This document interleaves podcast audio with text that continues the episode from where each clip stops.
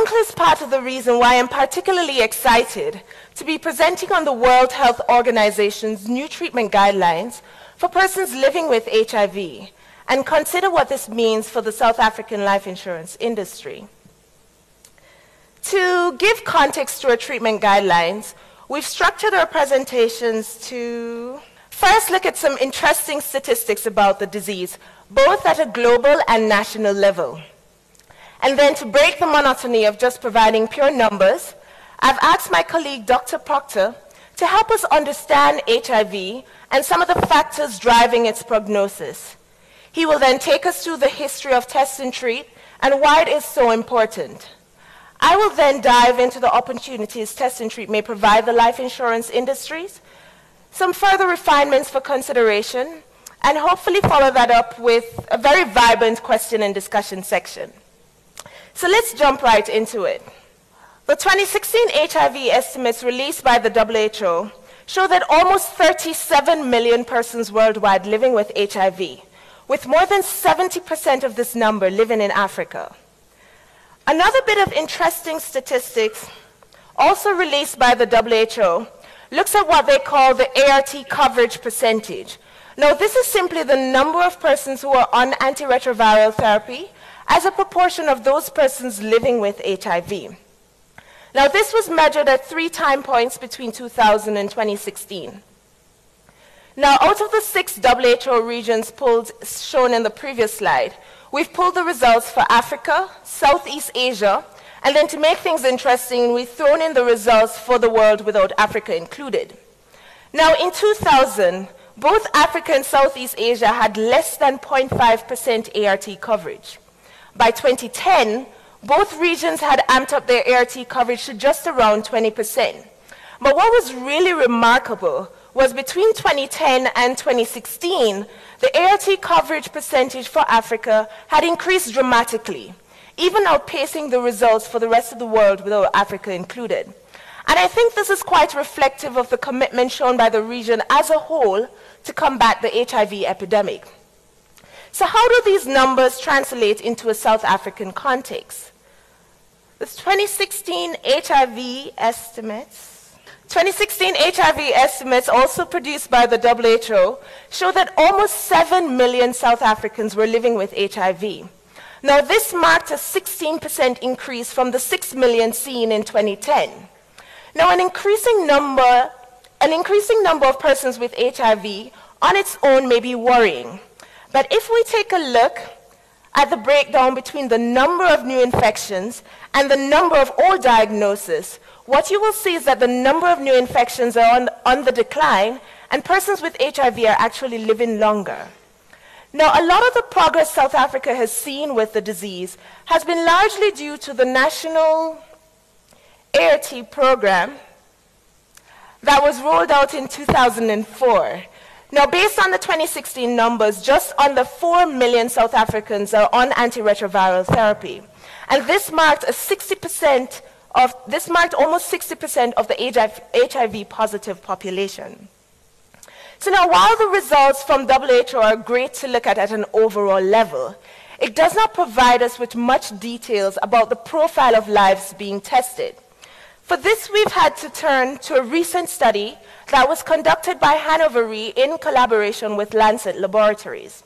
So while not directly comparable with the WHO, since the results from this study would only reflect the persons who are getting tested for HIV in a particular year, the study still does provide us with some insights into the profile of lives, some of which you may find interesting.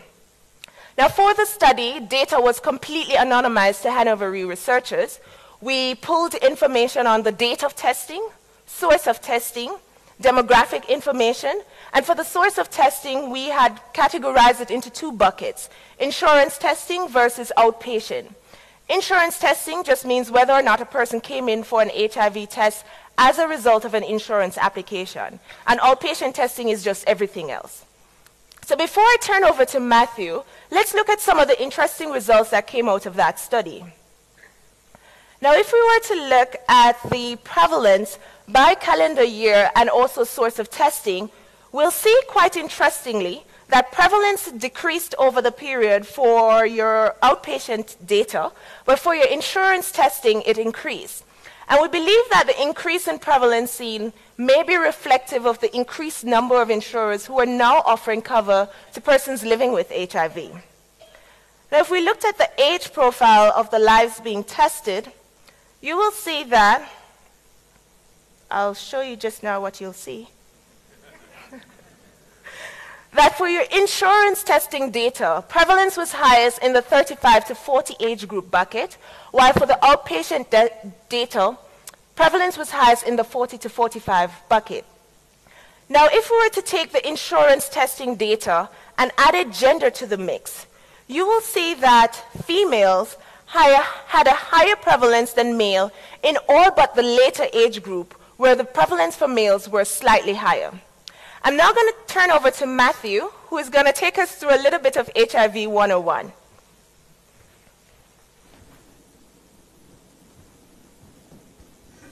Thank you, Kadene. Oh, it's a little bit short for me. That's all right.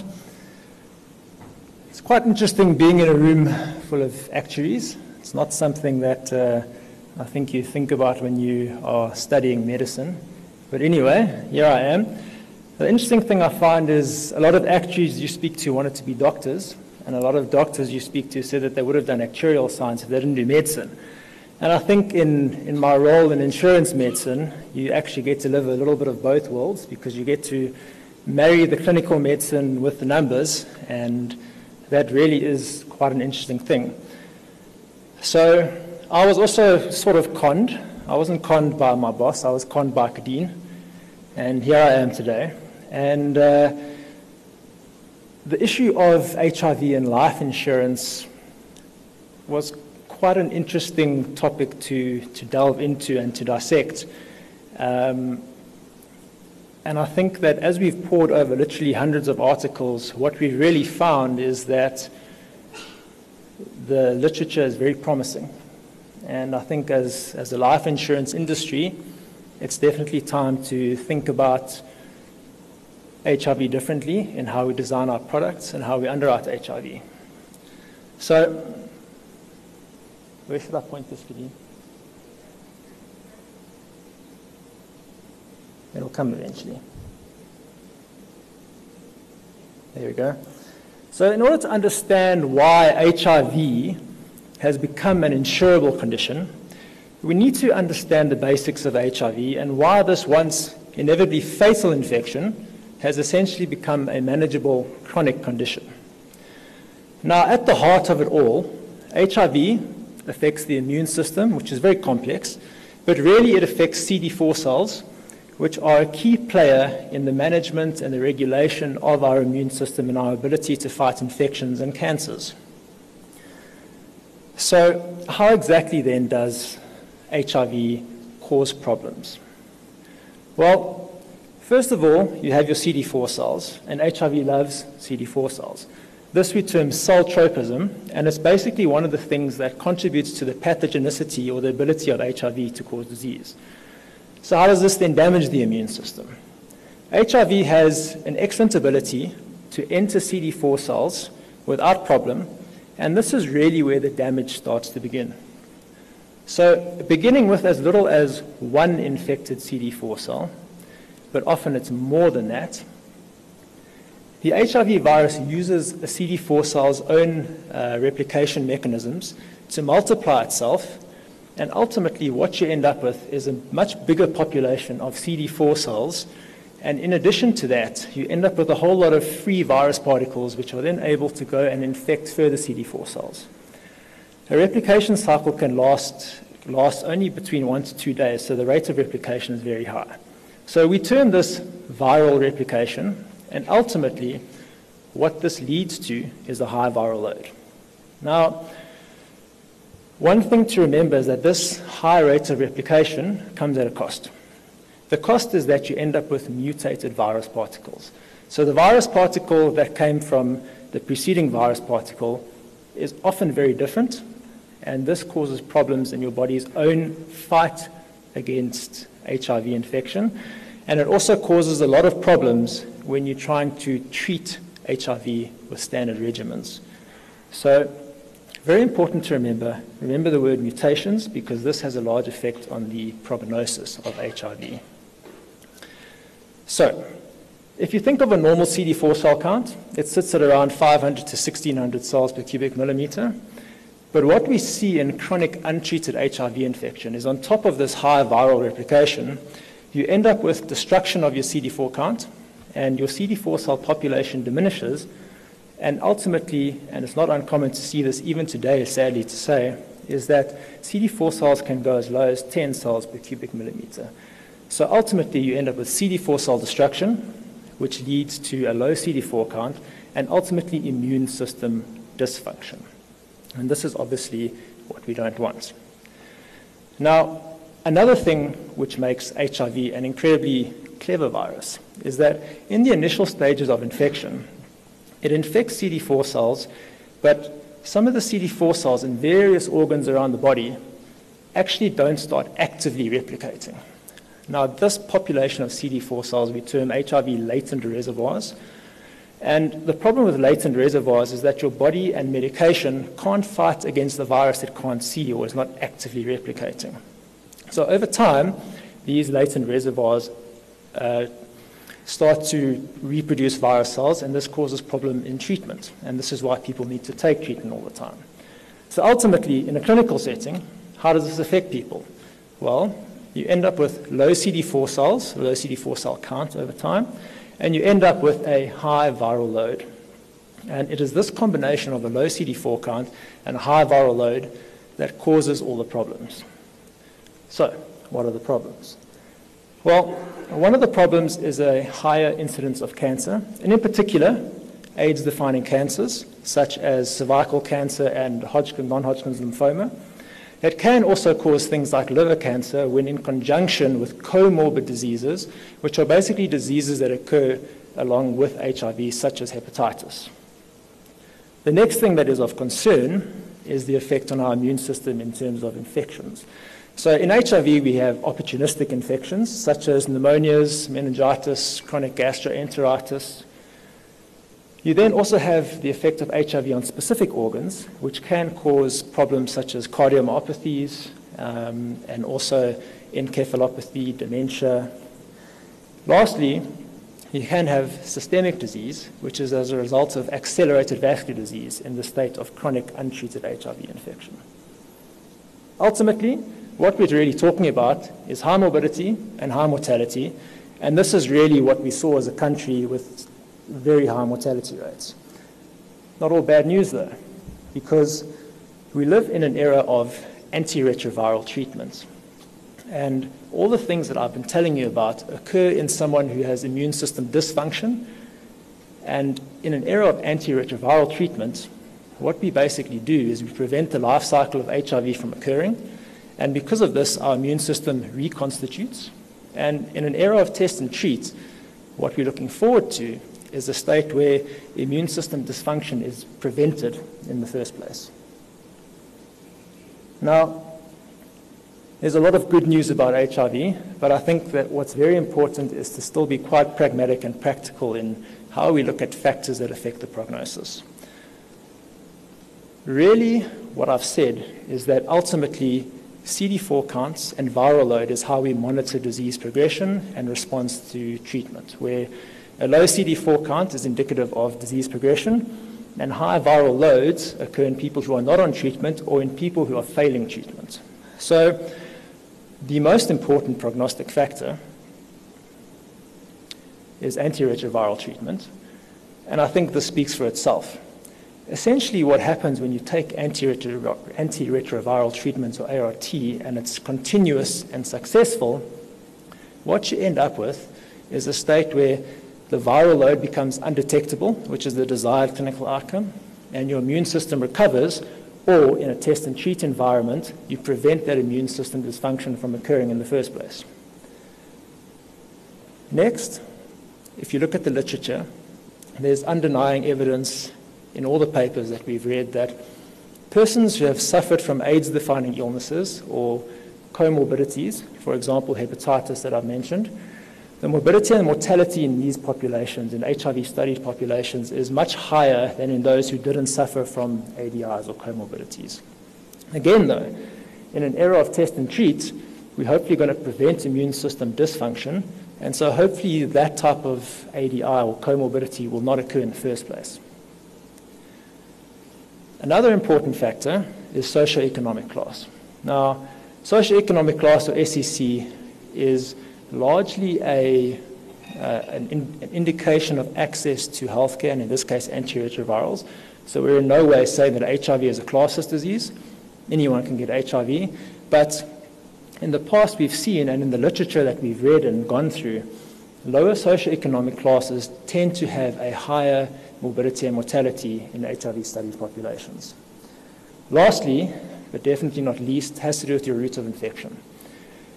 In the literature, what we've read is that persons who are infected through intravenous drug use tend to have a significantly, in fact, unpriceable um, mortality. And this has probably to do with a few factors, um, not least of which is the fact that amongst sharing drug users, you end up spreading different strains of HIV. And there used to be a bit of a misconception um, quite a few years ago that you could only get infected with HIV once. Now, if you consider that you're getting HIV transmitted between different parties with their own different strains of mutations, you can actually end up getting infected with multiple strains multiple times. And this, down the line, has a massive impact on the ability to treat HIV, uh, particularly with standard drug regimens. And if you can't treat HIV, you end up with the worst case scenario like I've described, where you've got high viral loads and low CD4 counts. Now, What's obviously important, and this is really why we're here today, is we should go back into the past and understand how treatment guidelines have evolved over time.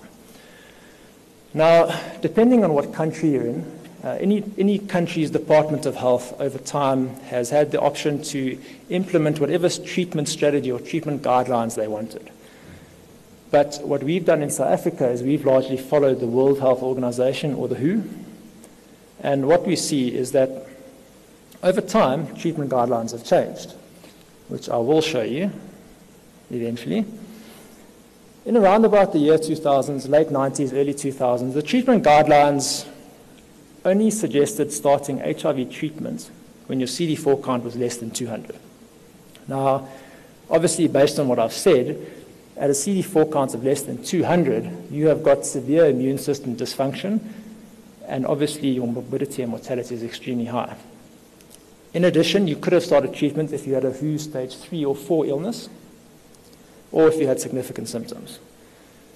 If we fast forward to 2012, what we see is that the treatment guidelines have changed and the threshold is now 350.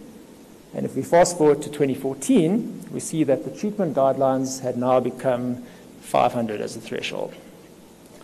Really, what we've seen over time, and this is a function of the medical fraternity's understanding of HIV, is that the treatment guidelines have changed because we know more and more about HIV, and obviously this is very important in how we can approach it from a life insurance point of view.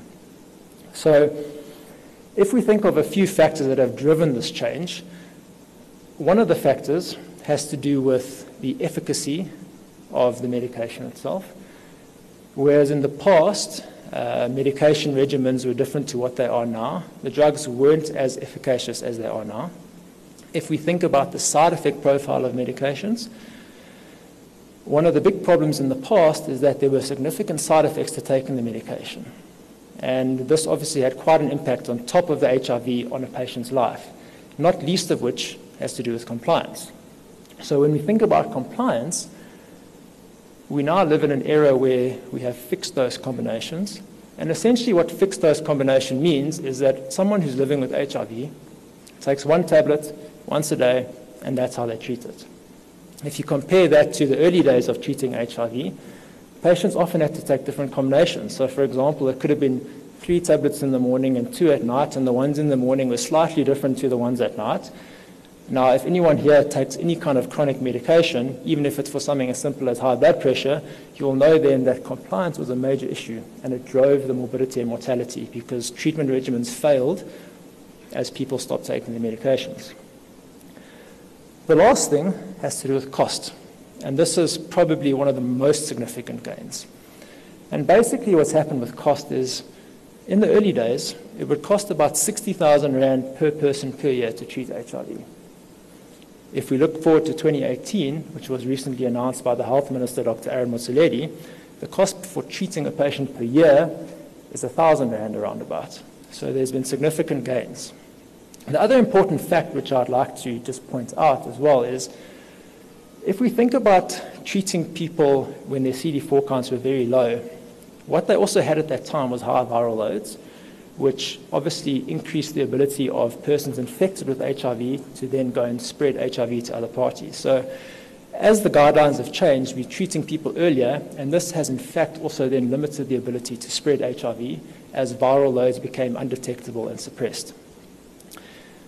What we've also seen, which is very encouraging, is that in all the literature we've read in HIV studied populations in this time period, the median CD4 counts have become significantly higher, and from a life insurance point of view, this is very promising for us.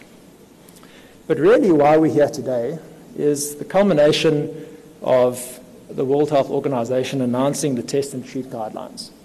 And essentially, it was well summed up in this statement, which came in September 2015, which said that in treatment, strong evidence has emerged to show that using ART earlier results in better clinical outcomes for people living with HIV compared to delayed treatment.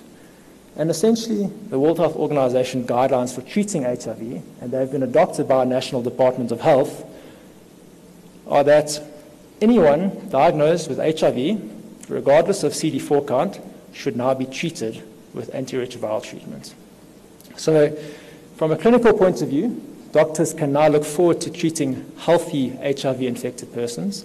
And from a life insurance point of view, it opens, us a whole new, opens up a whole new world to us. And Kadene is going to tell us a bit more about that. Thanks, Matthew.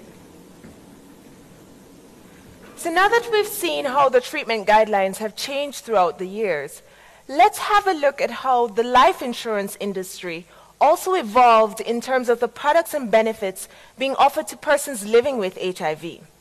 Now, up to early 2000, HIV testing for life insurance cover was standard, and policies would be declined if they came back with a positive test result.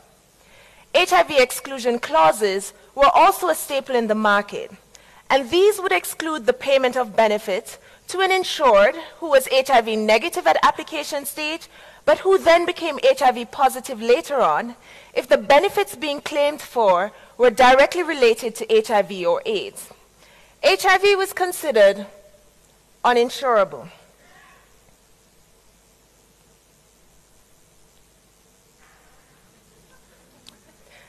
Uninsurable.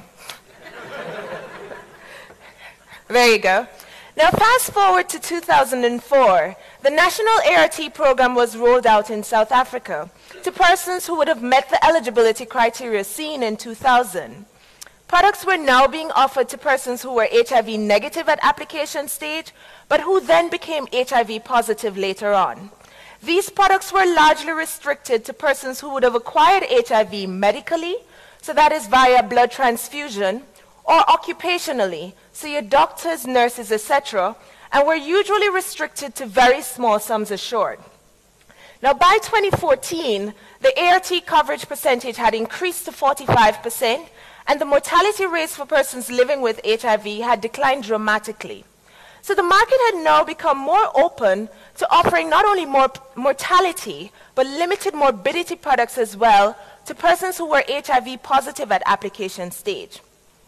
Now with the introduction of test and treat, are we at a point where we can offer cover very similar to your standard insured life and for more affordable prices? Um, perhaps you could just tell me where exactly to point this? Okay. So when we think about the the opportunities that test and treat may provide the life insurance industry, it does make sense to think along the three most common lines of business your mortality, critical illness, and disability. Now, currently, a majority of the players do offer some form of mortality solutions for persons living with HIV, but we see a wide range of prices. Now, we've looked at one possible approach to updating your pricing to allow for the expected impact of test and treat. Now, for this, we had to rely on a study that was done in the UK, where they followed persons who were accessing treatment from their national public health system. Persons had different CD4 counts at diagnosis, and they were put on antiretroviral therapy also at diagnosis. So very similar to your test and treat scenario. Persons were placed into different buckets based on their CD4 counts at diagnosis. And this is what you'll see along your x-axis as soon as the graph comes up. There you go.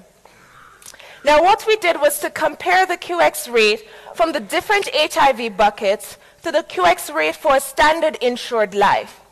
Now this ratio is what is called the relative mortality risk. And this is what you'll see along your y-axis. Now, the relative mortality risk for a standard insured life was 100% in this particular example, since it's our comparison group. Now, without allowing for any of the factors we know to influence HIV prognosis, we had relative mortality risk ranging from as high as 1500% in your CD4 count less than 50 bucket to just over 300% in your CD4 count greater than, greater than 500. Now, this means for a person sitting in your CD4 count less than 50 bucket, you could expect to pay, on average, at least 15 times the premium of your standard insured life.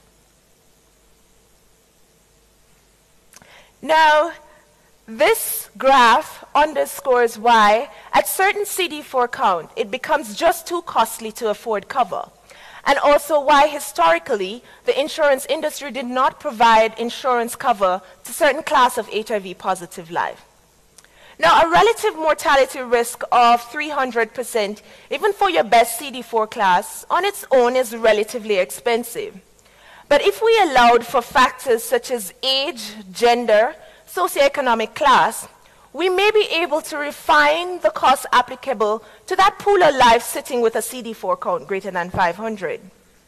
Now, one possible way of doing this is to assume that the UK's findings were more or less in line with your South African socioeconomic class 1, and then 1 or 2. And then we could apply some sort of mortality age differential and derive relative mortality risk rates that varied by CD4 count at start at diagnosis age, gender, and socioeconomic class, for example. Now let's take a look at how the relative mortality risk rate may vary for different socioeconomic class age profile. Now, socioeconomic class, as Matthew pointed out earlier, acts as a proxy for access to health care, and it plays quite a significant role in mortality differential. And you can see that coming through quite clearly in the graph, the graph behind me. Then another point to highlight is that your relative mortality risk decreases over the lifetime of the policyholder.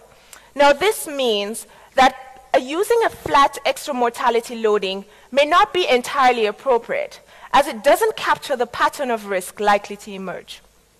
Now let's turn our attention to critical illness and disability. Now currently, there are quite a few offering of critical illness and disability, both basic and comprehensive, for your HIV positive life. But again, we see for a wide range of prices. Now, in order to price CI or disability, you need a incidence rate. Now, this is simply the weighted average probability of all the conditions covered occurring, where the weights used is your expected distribution of your CI or disability claims. Now, our approach for pricing disability was exactly the same as it is for pricing CI. So in the interest of time, we'll walk you through the details of our CI pricing, but only show how the disability cost for your HIV positive life compares to that of your standard life. Currently, There isn't a lot of literature that looks at the morbidity rates for HIV positive lives in its totality. So given that your CI and disability rates are a combination of condition-specific rates, our approach was to derive relative risk rates for your HIV positive lives for each of the conditions covered in your comprehensive CI. And this we did with the help of medical literature and input from our doctors. So we grouped the CI conditions covered into five categories. Cancer, which includes AIDS and non-AIDS, cardiovascular disease, neurological, which includes stroke, other natural and a non-natural component. Now for the cancer and cardiovascular CI incidence, we relied on two separate studies that were done in the US.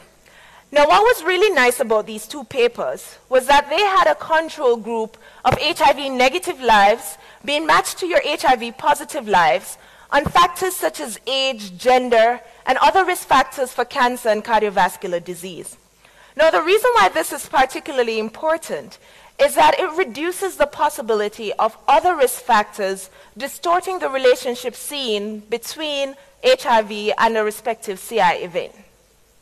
Now, for the cardiovascular study, it showed a doubling of the incidence for a 30 to 39 year old male. Whereas the cancer study also showed a twofold increase, also for the same model point. The study we used for neurological incidence showed the relative increase in the neuro risk due to HIV after allowing for factors such as your demographic factors and your stroke risk factors was one and a half. Other natural was done in a similar fashion, and for non-natural, we assumed that having HIV didn't have an impact on this particular component.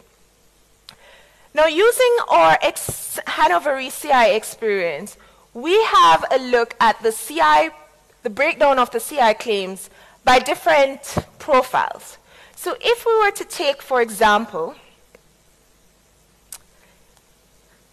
A 30 to 40 year old male on standard rates, you will see that almost 80% of the CI claim causes were due to cancer, cardiovascular, and neuro combined. Thank you.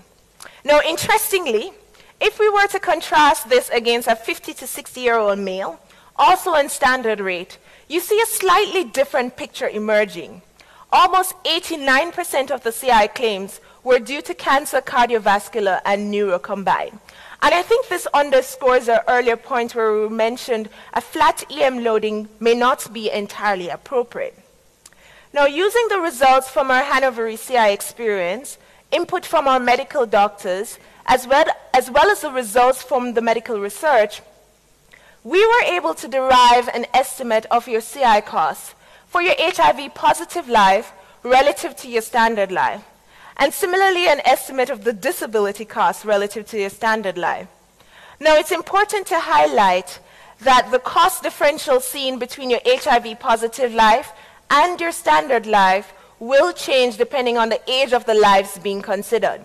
So for your disability cost, for example, you would expect to see accidental and musculoskeletal claims accounting for majority of the disability claims at the younger ages.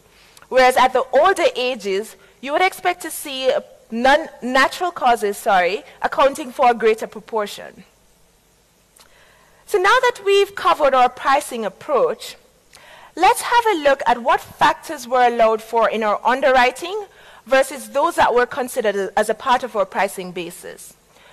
Now, using underwriting to select our pool of lives, we required persons to have undetectable viral load, no AIDS-defining illnesses, and they had to have been on antiretroviral therapy for at least six months and can show evidence of good compliance.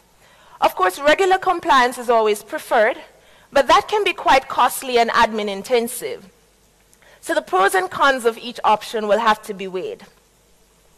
Then for our pricing basis, age, gender, and socioeconomic class all play significant roles in mortality and morbidity differentials. So we allowed for these in our pricing basis. Then there's smoking status. From the medical literature, we have seen that an HIV positive person who smokes tend to have a disproportionately higher mortality and morbidity rate than his HIV negative counterpart. So you'll have to allow for this accordingly. Then there's the age-old debate about CD4 count at diagnosis versus current CD4 count. Now, this is quite a popular discussion in the medical circle. And one school of thought is that CD4 count at current CD4 counts would already be reflective of all that would have happened to your immune system up to that point. Whereas your CD4 count at, at diagnosis would tell of the worst possible damage to your immune system, which may not necessarily be reflected in your current CD4 count. Now, there are some additional factors that are not commonly used by the life insurers, and you may want to allow for this either in your underwriting or pricing basis. And these are factors such as infection route. Currently, IV, IV drug use is captured at underwriting, but you may be able to use probably other proxy questions to deduce risky behavior. Then there's duration on ART, as well as CD4 count at treatment inception. Now, CD4 count at treatment inception and CD4 count at diagnosis is only the same in a test and treat scenario. In other scenarios, you would expect these two numbers to differ. So you may want to allow for this accordingly. So there's still room for refinement as we go about updating our models to allow for test and treat. And top of the list is the applicable extra mortality or EM loading. And this is one that we've touched on quite a few times throughout the presentation. Now, a flat EM loading, while easy to apply, does not necessarily reflect the pattern of risk likely to emerge. There are two other possible options to consider. A flat loading that's age dependent, or a per mil loading that's additive to your QX. But both of these are not without their own challenges. So let's have a look at how the premium patterns would differ for the different options. And for the purpose of this analysis, we've assumed that the relative mortality risk rate that is required for your HIV positive life is 300%. Now, a flat loading, as we said before, doesn't quite work. Then there's the age dependent loading, so while it does provide a better fit than the flat loading, it does require relatively high premiums in the early years. Then there's the 5.75 per mil loading. That, that was simply the additional loading that was required to get an average loading of 300% over the lifetime of the policyholder. Now, while it's probably the best fit to, fit to the expected relative risk pattern, you will note that the premiums at the initial start is almost six times the premium of your standard insured life, which may not be such an easy sell. So again, the cost benefit of each of the extra mortality loading options will have to be evaluated. Then our second item for consideration is the impact of extended exposure to, duration, um, to antiretroviral therapy. Sorry. Now, currently, not much credible information exists past 10 years duration on antiretroviral therapy. Now, this means with an increasing number of persons being put on ART, the complications of the regimen will become even more relevant as we underwrite lives. Then the third item to consider is compliance. Now, with healthy lives being put on ART, now this simply means that persons may not feel that inclined to take their medication because they're not feeling sick. Now, this may have a knock on impact in that it may increase the number of newly diagnosed ART resistant individuals or even the use person starting to use ART instead of your traditional barrier method. So while we acknowledge that there are still quite a few unknowns, I think we could stop and take stock of what we know and what this means for the life insurance industry. Now, we know with more research, we're now more aware of the risk factors driving HIV prognosis, enabling us to better classify HIV positive lives into more homogeneous groups. Now, we know with the improvement to ART regimen over the years, mortality and morbidity rates have declined dramatically. We know that with the introduction of test and treat, persons will now be put on ART earlier, resulting in fewer new HIV diagnoses and also persons with HIV living much longer. Taken all together, this has provided an excellent opportunity for the life insurance industry to offer a full suite of comprehensive, affordable benefits for persons living with HIV, enabling them to not only protect themselves, but their families as well. Ladies and gentlemen, I thank you.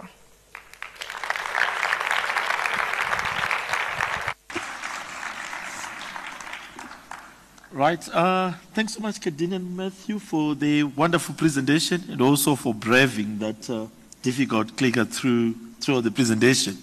Uh, let's let's take questions. We've got uh, about 15 minutes or so to take questions.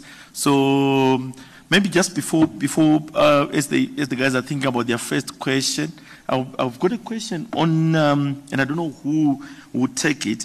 My my question was what or is what is the effect is there a long-term effect of taking ART, of, of, of being on the ART program? I did notice, Kadene, on your presentation that you did indicate that you actually think that the duration uh, during which someone has been taking uh, the medication is probably a rating factor. So uh, that probably tells that there's, there's an impact on, on, the, on the mortality or morbidity. So what, what, what is that effect? Should we let the boss get this one? Um, no, yeah, try again. Okay. No, uh, let's try the, the, next one. The one next to you. Is mine on? Yours should be on. Yeah. The,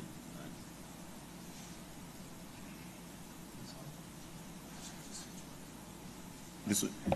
Okay. okay. All right. Okay. Um, yeah. So the problem with with figuring out what to do with, with ART in, in the long term is what we've seen is over time the side effect profiles have decreased um, as regimens and treatments have got better. But like Kadene mentioned, there's not a lot of really long-term data on, on what the effects of ART are, even with improved side effects. So it's, it's, that is a little bit of an unknown. So while we think that with better, safer regimens, it probably won't be won't have a massive effect on mortality and morbidity. It's definitely something that you can't just rule out. Good. Thanks so much for that. Um, who's got the second question? Okay, there's a question in the corner. It's on. This is on. Yeah. Um, is there, what work is being done, particularly in the public health space, to improve ART compliance? Um, and then I suppose linked to that, um, what work is being done um, after ART? So what, what are the next steps in fighting, fighting this disease? Um, I can give you probably not the complete answer you're looking for. I think that uh, working in the insurance industry, you are a little bit removed from exactly what happens in the public health space, although we do have a, a doctor that, that is in our office that comes from that, that public health space. Essentially, one of the key things to remember is that in a test and treat environment, that treating people at diagnosis is one of the most effective mechanisms to prevent new infections and prevent the spread of HIV. Um, in terms of compliance, the, the counseling that, that goes into starting a patient on ART hasn't, hasn't changed. So it's not to say that once you walk into a clinic and you get diagnosed with HIV, they give you a bunch of medication and they say, off you go um, there, is a, there is a very rigorous counseling process that ensures that both physically and mentally patients are ready to effectively begin, begin taking medication for the rest of their life. So, so those are the steps, and obviously with the fixed dose combination, it's a lot easier. So those are the, the steps that, that, are, that are being taken to uh, ensure that compliance is, is upheld and obviously preventing further spread. Um, and again, it's in terms of, of, further spread, the, the usual um, education campaigns become all important as well. Thanks so much. Uh, any other questions? Okay, there's a question at the center. Thank you. Um, I'm just wondering how compliant is compliant? So I've got asthma and I need to take a puff in the morning and I need to take a puff at night, but I forget quite often, and I'm often I'm most often rem- reminded about it when I start having breathing problems and like, oops, I haven't taken my medication for a week. So and I've been on it for years and I'm not getting better at being compliant. So a lot of this pricing and underwriting um, requires compliance to use this medication daily or every second day or however it works. But it feels like there's a lot of risk there in someone not on purposely not being compliant, but just accidentally forgetting or yeah, whatever the case may be. Um, yeah, so you're absolutely right. In terms of antiretroviral treatment, compliance needs to be in the 90 95% range, which is extremely high. Uh, the problem, the problem, as soon as you start going below that, is that particularly you allow things like those latent reservoirs to crop up, and they can develop resistance, which causes a problem down the line. Uh, if that does happen, you do have the option of second line regimens. Um, so it's not that if you if, if, you're resistant to one drug, you're resistant to all drugs, um, which is obviously promising. But there is there is a there is the reality that we need to be cognizant of, and this was also communicated by one of the professors, a virologist at Lancet Labs, in discussion when we had discussions with her about this. That is that is a possible concern going forward. That the more ART available to the to the HIV infected population, there may be a somewhat of an increase in drug resistant strains. Um, it's definitely something that you can't ignore. You need to be cognizant of it.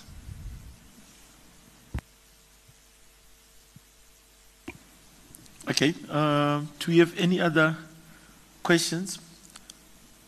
Okay, looks like we've gone through all our questions. I've got one more question. Um, the, the graph that you did put up, you, you indicated that for insured population, the prevalence for females seems to be much higher up to the age of, I think, 55 or 60 there. Is it, is it because of the incidence in the population, or is it simply a factor of the fact that these are insured lives? To press your button there? Okay.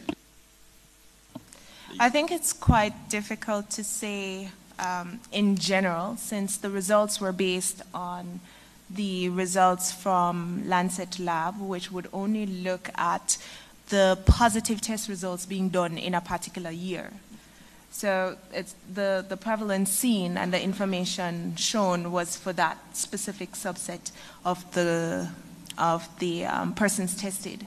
I think in general it's quite difficult to say what the prevalence is in the insurance population since we only collect um, HIV test results information at application stage. So Right, thanks so much. This was a very insightful and uh, inspiring uh, presentation. Thank you so much for the hard work and thanks so much for your time. Enjoy the rest of the conference.